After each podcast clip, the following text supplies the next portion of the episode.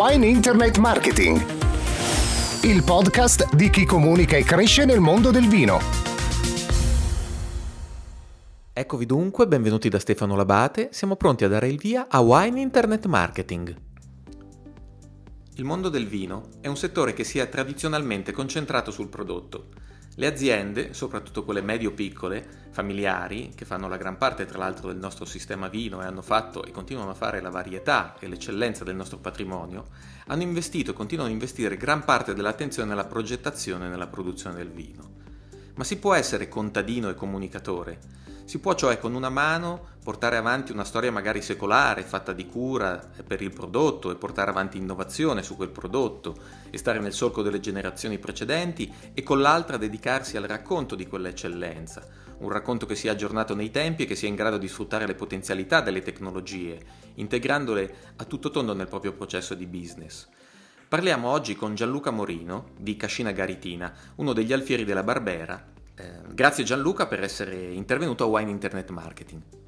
Grazie Stefano. Grazie. Allora Gianluca, intanto aiutaci eh, un po' a raccontare eh, un po' della tua azienda, perché ehm, io ho parlato di azienda ehm, media, medio-piccola, familiare, eh, dunque siamo a Castelboglione, siamo nel, nel cuore del, del, Monf- del Monferrato e della e della Barbera, della Barbera d'Asti, anzi dovremmo dire del Nizza e di un progetto di cui poi parleremo più avanti. Qual è la... Eh, dici qualcosa del, del, della tua azienda? Sì, eh, Cascina Garitina è un'azienda, come hai detto tu, medio per la zona media perché siamo intorno ai 26 ettari, è un'azienda prettamente ad economia viticola, quindi tutta l'economia arriva dal, dalla produzione dell'uva e del vino seguiamo l'intera filiera e l'origine avviene con mia bisnonna Margherita, che in dialetto si chiama Garitina, da dove poi l'azienda ha preso il nome anche perché poi lei rimase vedova della prima guerra mondiale, quindi eh, iniziò l'azienda, continuò l'azienda cercando anche di allevare i figli. E siamo passati poi attraverso mio nonno, mio padre, e io sono la quarta generazione al momento, quindi è un'azienda assolutamente radicata sul territorio, un'azienda che fino al 1985 eh, godeva di, un, di, un'economia promiscua come tutte le cascine della nostra zona, avevamo l'allevamento del vitello piemontese, che poi è stato dismesso perché non, diventava antieconomico avere 20-25 capi in, in azienda. Quindi Cascina Garitina parte da mia bisnonna Margherita e attraverso mio nonno e mio padre arriva fino a me adesso che sono la quarta generazione. È un'azienda media perché facciamo circa 200.000 bottiglie, curiamo tutta la filiera, quindi partiamo esclusivamente dall'uva che produciamo e, e quindi attualmente si può dire un'azienda medio, medio-piccola, eh, anche perché negli ultimi anni c'è stato un po' di accorpamento, le aziende stanno cercando di diventare leggermente più grandi appunto per diventare delle imprese economiche. Um, io produco esclusivamente vini rossi, quindi ho solamente uve a bacca rossa perché questa è la potenzialità del territorio, quasi l'80% è investito a Barbera e poi come dicevi tu ovviamente il discorso del Nizza. L'altro 20% è suddiviso tra Dolcetto, Pino Nero, il Brachetto che è un vitigno su cui sto puntando molto e una piccola quantità di Cabernet Sauvignon. Quindi rossi perché l'altimetria e la conformazione del terreno sono perfetti per i vini rossi. Senti Gianluca, ehm, parliamo, andiamo dritti su, un po' sul focus eh, su cui ci concentriamo qui eh, nella comunità di Wine Internet Marketing. Ehm, tu sei un, ti possiamo definire un contadino comunicatore, no? No, mi piace perché noi dobbiamo cercare di comunicare cosa, cosa, facciamo. Cioè, come hai detto tu, contadino vignaiolo è una parola che racchiude un mondo dietro e dobbiamo cercare di comunicarlo in una maniera molto facile e comprensibile. Questo è il vantaggio di chi utilizza bene, per esempio, i social network, come mi stavi anticipando. Ecco, um, come mai questa attenzione alla comunicazione? Ce l'ha sempre avuta? Sì, ce l'ho sempre avuta. È sempre stata una mia personale passione così. E poi mm, mi sono iscritto a Twitter, prima ero anche su Facebook, più come, mm, come profilo personale, mm, un po' più generico. E poi prima con l'incontro con Monica Piscella, col progetto Barbera 2 e altre cose, sono riuscito a capire velocemente che il web, i social network erano una grandissima opportunità, cioè una finestra aperta sul mondo che chi è in grado e chi, lo, e chi conosce il mondo è in grado di sfruttare. Cioè, è bellissimo, non so, postare delle semplicissime foto per noi di vigneti o le, le mani sporche eh, di vino in vendemmia e vedere la reazione dei follower dall'altra parte del mondo. Tu puoi immaginare magari un follower di Tokyo che sta 14 ore in ufficio, in un ufficio bianco davanti al computer, vede una foto con dei colori, è quella comunicazione, rimane suggestionato e quindi quella è una comunicazione fortissima. Abbiamo beh, colline premiate con il discorso dell'UNESCO, abbiamo tantissime risorse qui. Bisogna cercare di comunicare, secondo me sono, abbiamo tante risorse, tanti argomenti, per cui non è così difficile comunicare il nostro territorio o cosa facciamo. E soprattutto se siamo vignaioli, se abbiamo questo valore aggiunto, il valore aggiunto si esercita solo quando, quando lo riesci a comunicare, lo riesci a far percepire perché un discorso è la qualità in generale, un discorso come tu sai bene è la qualità percepita, sia in un prodotto, sia in comunicazione, in tantissime cose. Certo, tu ehm, parlavamo di Twitter, che è stata un po' forse la, la tua svolta, come ci, come ci, stavi raccontando. Tu oggi sei uno, un, hai un profilo che ha più di 8.000 eh, follower, eh, sei poi presente anche in, altre, in, altri, in, altri, contesti, ma tu che ci fai con Twitter? Cosa, perché stai su Twitter? Sto su Twitter perché Twitter è uno mm, dei due social che amo di più e quelli che mi consentono di, di uscire fuori dal mio, dalla mia cerchia di amicizie consuete e dal mio mondo, cioè uscire proprio fuori anche fisicamente da, dall'Italia o del, del nostro mondo. E, ehm, io ho visto che con gli anni Twitter ed Instagram, per esempio, sono i due social che ti consentono di arrivare a contatto con società, persone appartenenti ad abitudini completamente diverse dalle tue.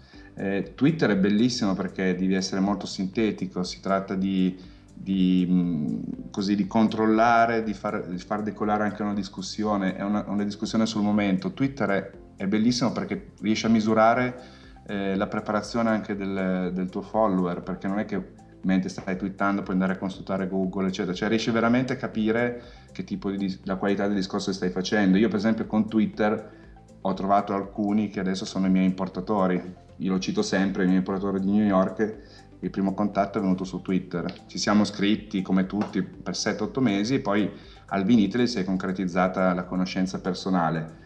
Nel momento in cui ci siamo conosciuti, visti di persona, salutati, abbracciati come se fossimo fratelli, ovviamente io godevo di un vantaggio rispetto a tutti gli altri produttori di Barbera che lui stava cercando. Lui stava cercando una Barbera d'Asti e ovviamente non, non, è venuto a assaggiare solo la mia, ha assaggiato quella magari, so, di 20 produttori e poi ha scelto la mia ma che magari gli piaceva, ma secondo me anche perché ci conoscevamo già, quindi avevo un, un piccolo vantaggio, un punto di vantaggio, perché lui è un po' tecnologico come me.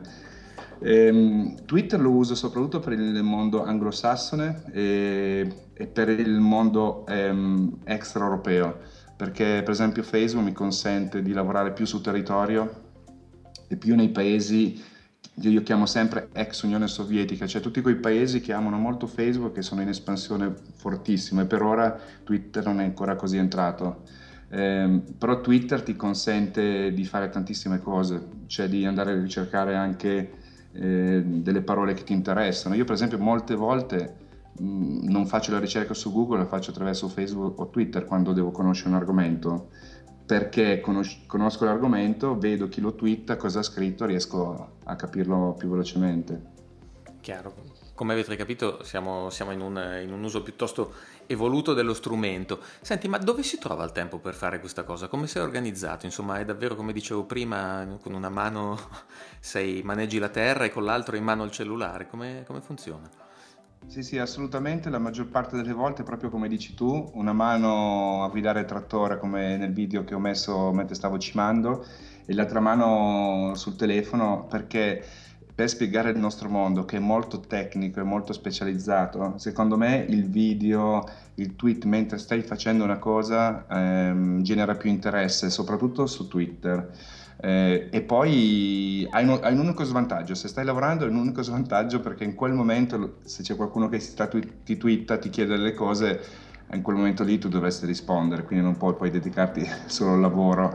Diciamo che mh, la gestione dei social è un lavoro, cioè è, fa parte dell'attività, secondo me, di, di, un produttore, di qualcuno che ha bisogno di farsi conoscere, di, di far conoscere la qualità, le proprie colline, fa parte della tua attività, come i minuti, le ore, le mezz'ore che al giorno dedichiamo alla posta elettronica o altre cose. Secondo me mm, Quanto dedichi bisogna... a, dovessi dire nella parte della tua giornata, nella parte della tua giornata lavorativa, a questo tipo di attività di comunicazione? Io ai social dedico almeno due ore in media al giorno, se, se conteggio tutti gli accessi, eccetera. E, e, ehm, ti faccio, fatto... ti faccio, qualche obiezione che magari qualche tuo collega ti avrebbe fatto. Senti, sì, adesso ci hai raccontato la storia del, del, um, del, del, distributore che hai trovato, dell'importatore, ma alla fine tutto questo tempo, che è un grande tempo, ma alla fine ti rende, cioè sei riuscito a fare dei calcoli su quanto questo tipo sì. di investimento ti porta a casa? Sì, nel mio, nella mia piccola azienda, media piccola azienda, sì, perché il 60% del mio fatturato è generato 60. Concreti- sì, 60% è concretizzato, generato dall'uso dei social network. E ho avuto negli ultimi due anni un più 120% delle visite in cantina, quindi chi viene a visitare ovviamente poi compra. E, ehm, e, soprattutto io in Italia sono impostato che sono distribuito da un, ho un distributore nazionale, quindi sono in un listino con tantissime altre aziende. Come può essere presente Cascina Garitina in un ristorante di Matera? Cascina Gretina è presente un ristorante di Matera perché il ristoratore mi segue su Facebook, quindi va dal mio distributore e gli chiede ma vorrei tenere qualcosa di Cascina Gretina, anche se ovviamente non è che a Matera la gente si strappa i capelli per chiedere una barbera, però lui mi segue quindi eh, mi ha comprato, magari mi ha messo 6 bottiglie o 12, però mi, sui clienti privati i social, i social rendono tantissimo perché riesce a creare un engagement, eh, per esempio adesso che sono uscito con il Rosé, non ho fatto nessuna mail, non ho fatto nessuna newsletter, ho solamente comunicato sui social che sono uscito con Rosé. Per ora non ho fatto nessun'altra attività volutamente, nemmeno nessuna informativa scritta ai clienti, per vedere che cosa succedeva. Un, un, sto facendo un esperimento, beh sono solo 3.000 bottiglie, non sono tante, però sto facendo un esperimento. E comunicarlo solo sui social che utilizzo e per ora l'ho scritto su Google Facebook, Twitter e Instagram. In quali paesi funziona di più? Ci hai già detto un po' il mondo anglosassone, ci sono altri, altri paesi che rispondono a queste logiche? Funziona di più nei paesi più innovativi, più, più, avanti, più evoluti. Funziona tantissimo, per esempio, Facebook eh, in Estonia per me, Repubblica Ceca, ehm, e funziona beh, Twitter negli Stati Uniti, eh, come funziona tantissimo negli Stati Uniti Instagram. Instagram, per esempio, negli Stati Uniti è usato un po' come fosse Twitter, cioè posti la foto, ho fatto una degustazione a maggio, posti la foto di dove sei, dopo un quarto d'ora due clienti sono venuti a degustare e mi hanno mostrato telefonino che hanno visto la mia foto su Instagram, perché Instagram vuol dire istante, quindi lo usano molto per eh, trovarsi, cosa che noi invece Instagram lo utilizziamo un po' diverso per il momento. Eh, mi piace mettere dei contenuti su Instagram, eh, anche se poi i link eh, tu sai bene che non funzionano, e molti post, molti contenuti poi sono, sono rivisti, rimessi anche sul mio blog personale e ho visto che c'è molta connessione tra questi due mezzi. C'è gente che si copia la stringa e poi va a vedere il mio blog, perché magari su Instagram metto la foto che mi interessa e un incipit del mio post. Okay. Questa è una cosa importante. Ho tanti follower che mi seguono perché io della mia azienda sui social cerco di parlare al massimo 18, 20, massimo 25%, non puoi sempre eh, parlare della tua azienda, eccetera, cerco di parlare del territorio, della Barbera, gli asset sono Barbera, Nizza, Vineyards, quelli più utilizzati, perché mi interessa far conoscere la Barbera. Mm, non, non, stiamo parlando di Barbera d'Asti, non stiamo parlando di Nizza o di Barbera Monferrato, a me interessa che nel mondo si parli di più di Barbera. Poi, se noi Senti, la zona... Andiamo a parlare appunto di, di, di contenuti. Eh, torno un attimo indietro però e ti chiedo, eh, ci hai detto i tuoi paesi, eh, ci ricordi qual è il tuo mercato? Il mio mercato eh, attualmente è circa 75% estero e 25% Italia. Eh, l'estero lo possiamo dividere in due grossi blocchi, l'Europa da una parte soprattutto e gli Stati Uniti dall'altra. Al di fuori di questo solamente qualche piccolo cliente in Giappone, in Hong Kong e in Singapore per il momento. Su altri mercati tipo Cina, Russia, Mm, ho avuto dei contatti ma non mi sto dedicando. Cioè, mi, a me interessano molto i mercati, come dicevo prima, ex Unione Sovietica, perché sono quelli in cui il consumo del vino per adesso è molto basso, alle volte 2-3 litri per capite, ma in futuro sarà in crescita. E sono mercati vicini, tu prendi l'aereo, in un'ora, sei, in un'ora e mezza sei a Praga, faccio un esempio, Varsavia un'ora e mezza, cioè, quindi prima di andare a rincorrere l'Eldorado di Singapore, di Pechino, mm. mi sta bene tutto, bisogna cercare di popolare con dei vini di qualità meglio l'Europa. Quindi contatti su Twitter e poi voli in Europa, ok. Sì, okay, sì okay. molte volte sì. Senti. Per esempio su Twitter un'altra cosa che mi viene in mente, ti, sì, ti certo. dico questo. Io su Twitter per esempio con il cliente di New York gli svolgo un lavoro, cioè io ho molti suoi clienti privati o ristoratori che diventano miei follower e alle volte mi chiedono qualcosa del vino, cioè invece che andarlo a chiedere al distributore come è normale che sia, sanno che c'è l'azienda, vanno a cercarla e ti chiedono quanta solforosa c'è in questo vino, faccio un esempio, che temperatura devo servirlo, cosa vuol dire villa alta, uno mi ha chiesto il link di un, di un video che avevo postato su YouTube, cioè quindi sto facendo eh, il selling out, cioè sto, sto curando la richiesta del mio prodotto al distributore, è pazzesco questo ma ehm, perché sono una piccola azienda, non sono un nome. Stai facendo anche l'educator in qualche modo, no? Quella figura... Sì, quello, quello, quello è una figura difficile ma assolutamente indispensabile perché i consumatori si dividono in due categorie e secondo me 3% sono gli esperti, io sono sempre molto drastico, 3% sono gli esperti, il 97% sono coloro che bevono vino ma non sanno niente di vino, magari la, la popolazione è 4,96 o 5,95 ma sono cifre notevoli, per cui c'è bisogno di educare, c'è bisogno di far conoscere il vino e spiegarlo in, maniere molto, in parole molto semplici, molto facili da comprendere, non devo essere troppo tecnico. Per quello che le fotografie di Instagram o di Facebook o anche di Twitter adesso che si possono mettere ci aiutano, perché la foto ti spiega già qualcosa. Ok, quindi tu anche parlando in qualche modo, usandolo diciamo per un mercato di tipo B2B, no? cioè raccontato di importatori, distributori con cui tu ti relazioni, tendi ad usare un linguaggio comunque anche un po' destrutturato, nel senso che poi non necessariamente tutti, noi sappiamo anche la complessità che ha il vino italiano rispetto per esempio agli stranieri, non tutti eh, possono poi essere così accorti rispetto ai nostri prodotti. Sì, quello è vero. Eh, se tu però sei un vignaiolo, sei un produttore, hai un bagaglio di esperienza sulle tue spalle che è notevole. Se tu quel bagaglio sei in grado di comunicarlo, tirarlo fuori in un incontro B2B con un importatore, soprattutto straniero, lui valuta molto questo. Perché se tu hai esperienza, sicuramente hai esperienza anche a reagire se ci fossero dei problemi nel, nel, contatto commerciale in seguito, cioè gli stranieri quando, quando comprano un tuo vino per loro è business, N- non come in Italia, è proprio un business, quindi hanno bisogno che se acquistano il vino, il vino si, si debba vendere, si venda da solo. Se poi c'è un problema, possiamo dire tappo o altre cose, vogliono essere certi che dall'altra parte ci sia un produttore, un'azienda che sia in grado di risolvere il problema più velocemente possibile per non andare a intaccare il loro business. Chiaro. Questa è una cosa che noi ci pensiamo poche volte, uh-huh. perché quando facciamo la vendita, facciamo la vendita, stop. Loro invece ti valutano in tante cose, anche in quanto tempo rispondi su Twitter. Ecco, quindi una... questa capacità di risposta diventa uno dei valori del vino. È determinante, perché se un importatore ti chiede qualcosa, te lo chiede perché ne ha bisogno di sapere adesso non puoi rispondere a una mail dopo una capacità di risposta anche a livello informativo ecco rispetto dei, ha delle sì. informazioni da trasferire ad un altro a un consumatore, a un cliente. Dei, mm. Io ho dei consumatori, dei clienti, dei, distributori che mi chiedono le cose tramite messenger su Facebook o, messaggi privati su Twitter perché sanno che io il telefono ce l'ho in mano e quindi se lì vuol dire che è urgente mi, mi, io rispondo subito, magari non hanno il mio Whatsapp, il mio numero di telefono, adesso faccio un esempio, però mi cercano e mi scrivono lì sopra.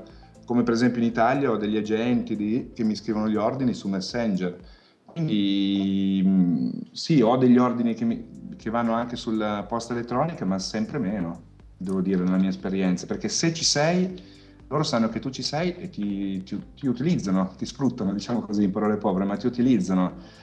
Eh, uno una volta voleva sapere l'epoca di vendemmia della Barbera nostra zona, è un, è un, produttore, un distributore che non conosco e l'ha chiesto a me. Magari non ci vedremo mai, certo. o magari fra dieci anni lo incontrerò a una fiera e mi stringerà la mano per dire capito? Quindi mi, mi piace questa, il fatto di essermi un pochettino ritagliato questa figura di, boh, se parli di Barbera lo associo a Gianluca Morino, questo mi piace molto. Certo.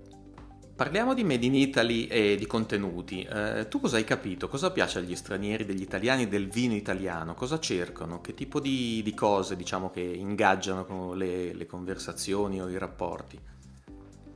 Eh, allora, sono attratti dal fatto che ogni regione in Italia eh, parta da una base produttiva diversa. Questa per loro è un, li spiazza quasi, cioè ogni regione ha dei vitigni suoi, come nel dire Piemonte lo identifichi con Nebbiolo, Barbera, Arnese, Cortese, faccio un esempio Moscato, poi ci sono altre regioni che si identificano con Montepulciano d'Abruzzo, queste vanno fuori di testa assolutamente perché ehm, è quasi li, li, eccita a conoscere il mondo italiano cioè, e, no, e, non finisci mai di imparare perché ogni regione, ogni vino ha una storia pazzesca dietro.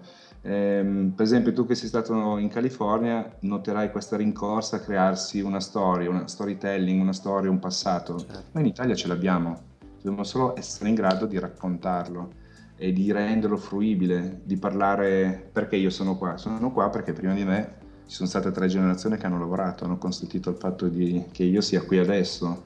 Ma queste cose bisogna dirle e loro vanno fuori. Quando tu racconti una storia è bellissima, è la cosa che loro cercano. Perché per comunicare, per vendere il vino hanno bisogno comunque di, di avere dei contenuti, di avere una storia dietro. Poi i vini italiani sono dei vini che racchiudono il calore del Mediterraneo, quindi sono dei vini eh, molto caldi, molto facili da bere, molto attrattivi, soprattutto per i popoli del nord Europa. Hanno bisogno di vini più robusti, mm. perché i norvegesi, i danesi bevono tanto amarone, le barbere di grande certo. struttura, certo. ripassa, perché hanno bisogno di vini che racchiudono in sé un certo colore, comunicativi. E, ehm, e, il fatto di avere tanti piccoli produttori produce delle sfaccettature enormi, cioè la stessa barbera prodotta da me o dal mio vicino nella stessa collina sono diverse per cui quello è molto interessante per, i, per, i, per gli stranieri. Dall'altra parte, mh, la cosa che preoccupa di più i grandissimi importatori, quelli che importano in volumi, sono quelli del fatto che la produzione italiana molte volte è molto spezzettata, per cui quando hanno bisogno di grossi volumi eh, si devono per forza rivolgere sempre alle stesse aziende.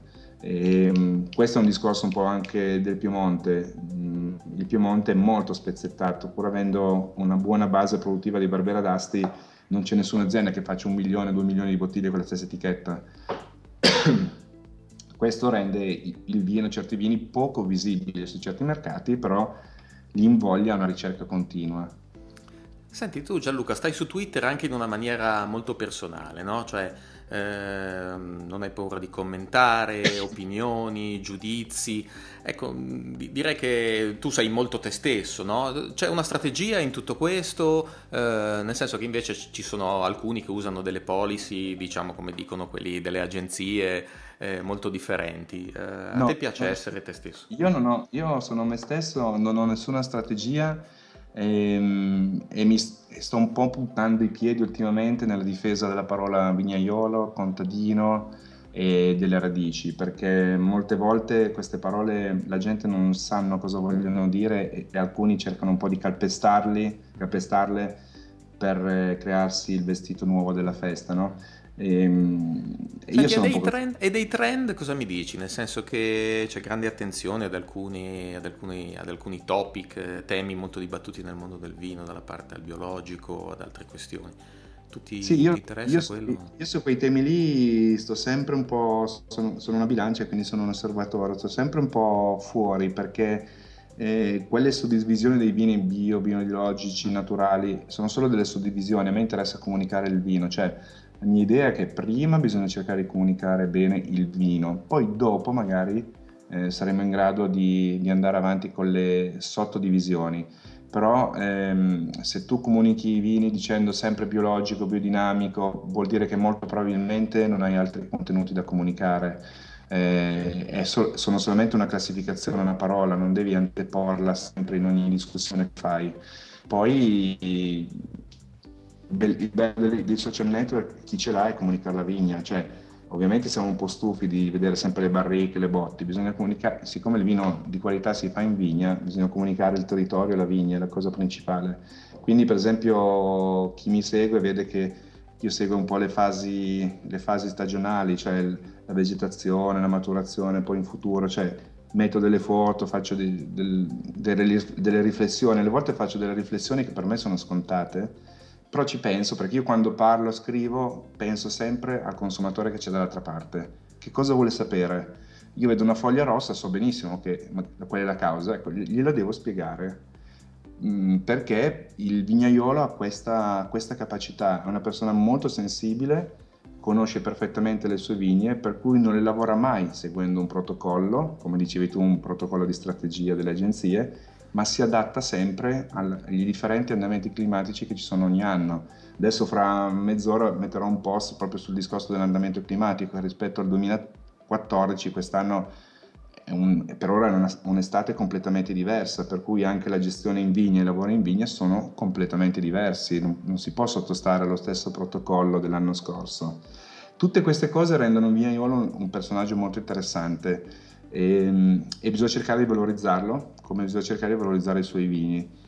Perché? Perché abbiamo bisogno che lui rimanga in vigna, lui rimanga a presidiare le colline che altrimenti se non ha il giusto reddito in futuro secondo me verranno abbandonate e le vigne scenderanno come in certe zone d'Italia in pianura perché sono più redditizie, meccanizzabili eccetera.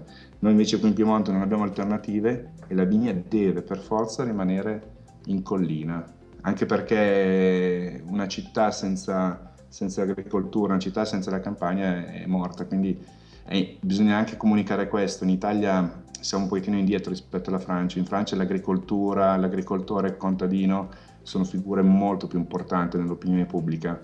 In Italia no, purtroppo. Senti, come si fa a comunicare questa complessità del territorio, a trovare una propria differenza?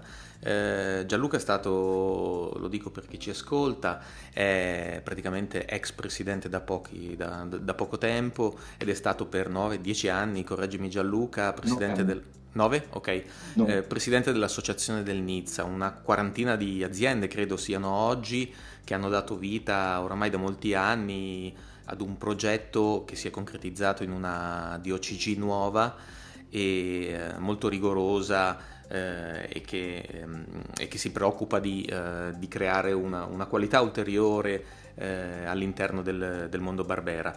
come si fa a comunicare questa, la differenza e, e soprattutto eh, come si fa a stare insieme nella comunicazione? No? Uno dei temi è sempre questo, lo dicevi anche tu prima, non si tratta tanto di raccontare il proprio vino, ma di raccontare eh, un movimento, un territorio, eh, un insieme di, eh, di caratteristiche che, che, ci accomunano magari ad altre, ad altre aziende. Adesso sul discorso del Nizza che il più grosso passo che è stato fatto è quello semplicemente di chiamare un vino con nome del territorio, perché prima ci chiamavamo Barbera d'Asti Superiore sotto zona Nizza, adesso ci chiameremo solamente Nizza, quindi un po' il passaggio di Barolo Barbaresco o Gavi. Eh, non è stato così difficile sinceramente perché abbiamo avuto la fortuna, abbiamo la fortuna di avere un gruppo di, di produttori che San Parite che eravamo giovanissimi.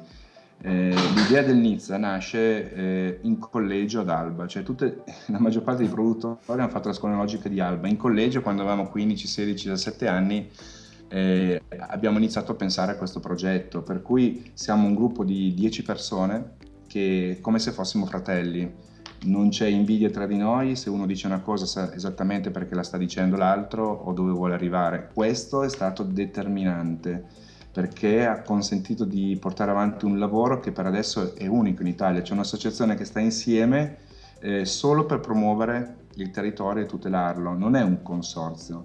Quindi è stata una cosa veramente interessante. Poi altre aziende si sono aggregate, mh, mm, però il nucleo ma lo voglio scrivere, l'ho già, già buttato giù l'articolo, il nucleo è sempre rimasto tale, cioè sono delle persone che magari non ci si sente per dieci giorni e poi dice ciao, ci vediamo fra mezz'ora, vengo a bere un bicchiere da te. Così, proprio come se fossimo fratelli. E, ehm, era un'idea che ci frullava da tempo, anche perché essendo ad Alba noi abbiamo vissuto l'epopea dei Barolo Boys, e sto parlando in collegio d'Alba eravamo dal 1984 al 1990, quindi proprio nel cuore di quel movimento e volevamo fare qualcosa di diverso anche nella nostra zona. Ehm, adesso il Nizza sta, ri- sta, iniziando a diventare una cosa più conosciuta, però all'inizio quando ne scrivevo su Twitter mi rispondevano ah che bello, sei al mare, sei nella, nella costa francese, In Francia. quando scrivevo Nizza. Okay. e io rispondevo sì, ho un mare di puntini puntini vigneti alle mie spalle, era questo il, il gioco di parole. Tua risposta, ok, Questo. ok, ok. Senti, l'e-commerce? Allora, l'e-commerce io ho, mm, ho, iniziato a farla da 6-7 mesi e mi sono appoggiato a un'azienda che fa e-commerce, però è collegata al mio sito, alla mia pagina. Okay. Ed è una cosa molto importante, soprattutto su cosa dicevamo prima. Se tu lavori sui social network devi avere l'e-commerce, perché altrimenti non riesci, non riesci a portare a casa tutto il lavoro che vuoi portare a casa. Perché l'e-commerce si, si articola sul fatto che tu quando stai desiderando qualcosa vuoi fare click e vuoi comprarlo adesso se tu lo, lo, vuoi comprare adesso non lo vorrai comprare fra dieci minuti perché fra dieci minuti la mia testa o io starò già facendo qualcos'altro. Quindi chi è interessato o parla con me sui social che vuole comprare il vino lo vuole comprare in quel momento. Quindi abbiamo iniziato sta andando abbastanza bene.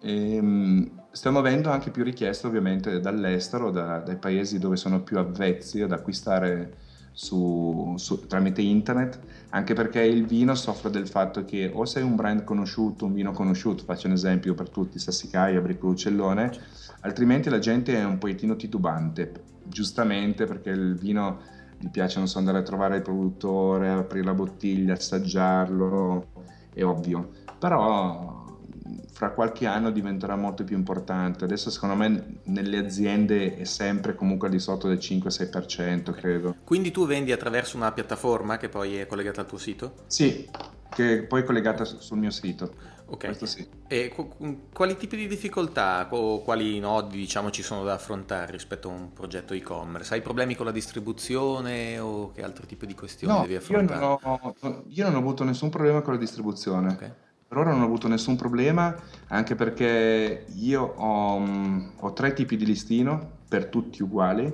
Ho un listino Oreca italiano, ho un listino eh, privati, quindi clienti privati o italiani o esteri che vengono qui in azienda, e poi c'è un listino estero, ex-seller, quindi prezzo franco cantina, per gli importatori esteri. E, e i, miei prezzi sono molto chiari. Mm, per il momento non, non ho avuto problemi. Ehm, ho, ho, venduto anche per esempio in Grecia e in altre parti tramite l'e-commerce altri clienti non mi hanno detto niente in questo momento. Secondo me mh, l'e-commerce potrebbe essere un vantaggio anche per il tuo distributore perché, faccio un esempio, io sono un privato di Pescara, voglio assaggiare il, il mio Nizza, vado sull'e-commerce e compro una bottiglia, due bottiglie, se poi dopo mi piace eccetera sicuramente mi rivolgo al distributore credo, o all'azienda per comprare direttamente se mi interessa comprarne so, 30 bottiglie, 60, secondo se è un ristorante o un'enoteca, non so. Però mi è già successo che dall'e-commerce ci si sia spostato a un contatto commerciale diverso. Cioè l'e-commerce utilizzata tipo faccio un assaggio, allora compro una bottiglia o due sull'e-commerce. Questo mi è già successo. Certo, certo. Senti Gianluca, vorrei fare un altro, un altro passo indietro, nel senso che molto spesso si si parla di comunicazione attribuendo una valenza soltanto agli strumenti che si usano, ai canali, ai social network, le applicazioni, i siti, quella cosa lì.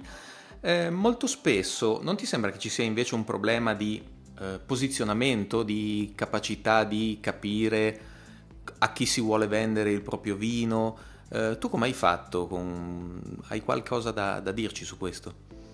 Ehm, io sono sempre oh, sono un osservatore e mh, mm, ho avuto degli ottimi maestri. Eh, io all'estero lavoro per esempio con un'agenzia che mi rappresenta, mi rappresenta in tutti gli stati eh, al di fuori dell'Italia, un'agenzia olandese, e il, questo signore è stato in grado, mi ha fatto conoscere e capire bene i diversi mercati, come le diverse mh, mm, tipologie di consumatori, cioè come andare a vendere in un mercato estero o essere sui social network, devi, essere, devi conoscere bene il tuo consumatore.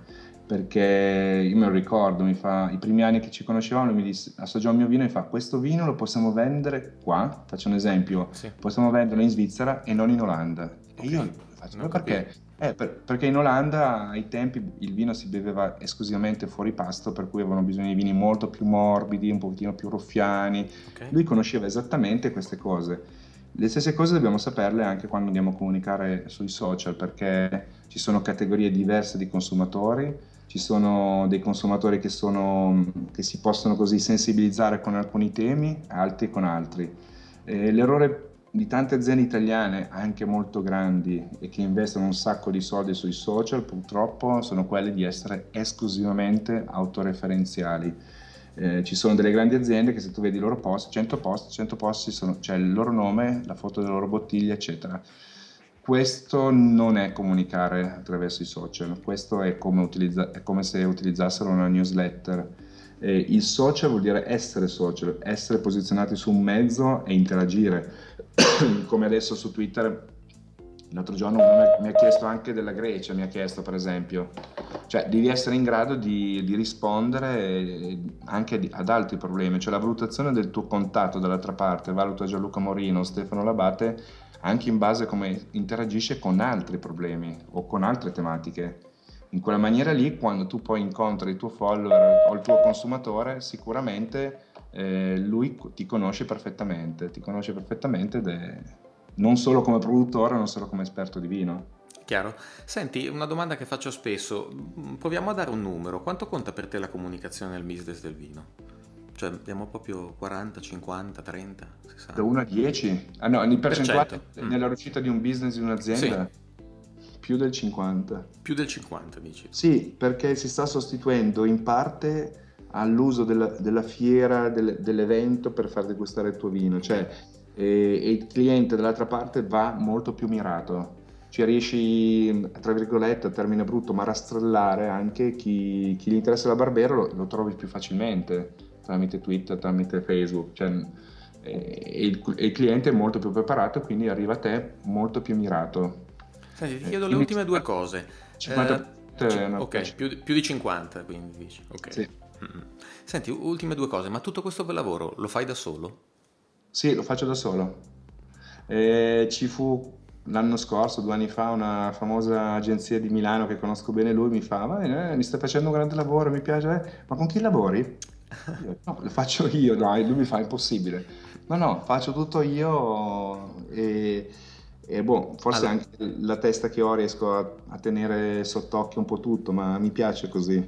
Allora senti, sei nella condizione di dare consigli diamo un consiglio, eh, diciamo a chi, chi capisce eh, che c'è un potenziale importante ma eh, non sa bene come approcciarsi. Proprio la prima cosa che, che tu diresti ad un produttore che vuole cominciare, eh, diciamo, a, eh, ad avere un uso della comunicazione come quello che ci hai raccontato, proprio il primo passaggio. Il primo passaggio è di non dare niente per scontato e, e di pensare sempre con la testa del tuo interlocutore non devi mai pensare con la tua e non, e non dare niente per scontato, devi, devi sapere che dall'altra parte l'interlocutore vuole sapere tutto di te. Cioè tu vedi, come dicevo prima, la foglia rossa, sai il perché, ma lui vuole sapere perché. Se tu glielo spieghi, è un passaggio importante. Gli hai spiegato una cosa facilissima perché tu lo sai a memoria, quale sia la problematica o, o quell'aspetto. E, ehm, quindi non bisogna, non bisogna, bisogna avere la mente libera, molto open non bisogna avere paura perché tanti non, non fanno questa attività perché hanno paura dei feedback, eh, magari i commenti un po' aggressivi o uno che dice ma il tuo vino non mi piace, cioè non devi avere paura, devi andare avanti, ci, ci sta tutto dentro.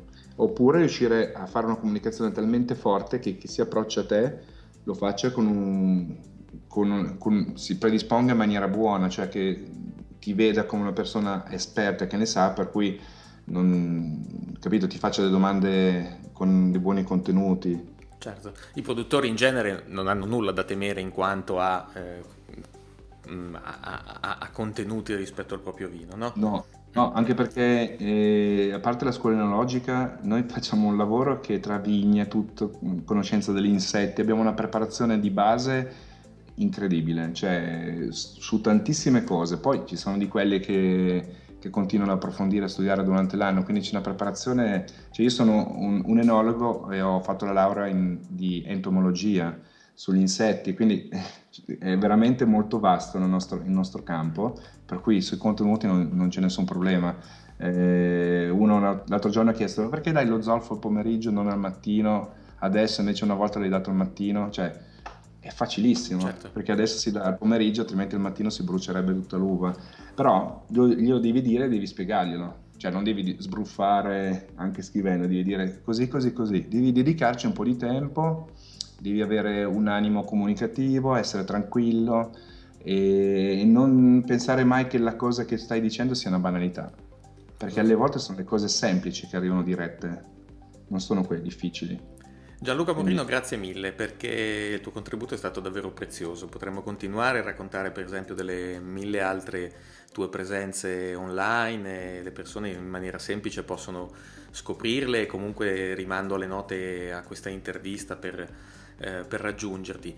Eh, la sì. storia di Gianluca, direi del tuo lavoro e la tua visione raccontano ci hanno raccontato che la comunicazione aggiornata e l'uso dei nuovi strumenti non è solo una cosa riservata alle grandi aziende del vino che hanno responsabili di marketing o che se lo possono permettere. Eh, ci ha raccontato che è in corso una grossa rivoluzione nel mercato del vino e soprattutto nel mercato B2B. No? Spesso sentiamo parlare della comunicazione del vino come qualcosa rivolto al consumatore, quello che ci ha raccontato è invece un uso del, dei social network, delle nuove tecnologie in modo generale che è rivolto anche proprio a, a continuare a integrare il proprio rapporto con la filiera eh, per vendere il proprio prodotto. E, e quindi ecco, eh, chi si sta attrezzando sta cogliendo dei, dei, risultati importanti come quelli che ci hai raccontato. Senti Gianluca, prima di lasciarci dici quando è che possiamo bere una bottiglia di Nizza? Quando vuoi. no, ma come, come, come, come data? Il Nizza, eh? il primo Nizza, come... Ah no, scusami, sì, il primo Nizza uscirà non prima del primo luglio 2017. Il Nizza è un prodotto fatto con 100% Barbera che eh, richiede minimo 18 mesi di affinamento, di cui minimo 6 in legno. Questi sono i paletti minimi, quindi come minimo potrebbe uscire dal prossimo luglio. Okay. Sicuramente i primi Nizza saranno fruibili per Natale 2017 questo un po'. E poi il progetto prevede di produrlo in 18 comuni intorno a Nizza Monferrato e si è scelto di farlo solo nelle esposizioni migliori, sud, sud-est e sud-ovest, con una resa più bassa, 70 quintali, in luogo dei 90 della Barbera d'Asti, eh, non per fare un vino più alcolico, più strutturato, ma solamente per avere nel bicchiere binomio vitigno-territorio molto più marcato. A noi interessa fare un Nizza come vino molto riconoscibile, un timbro riconoscibile della Barbera del nostro territorio. Quindi si tratta di un progetto molto importante, dentro c'è oltre a Cascina Garitina ci sono molte altre aziende, Olimbauda, Chiappone, Olimbauda, La Barbatella, Vezza, ah, insomma Chiarlo, esatto. Coppo, ne dimentichiamo tante, ma insomma sì, sì. Eh, ecco, vi ho dato più di un motivo per seguire Gianluca Morino. Grazie Gianluca. Grazie Stefano, presto. ciao, buona ciao. giornata, ciao ciao. Wine Internet Marketing, il podcast di chi comunica e cresce nel mondo del vino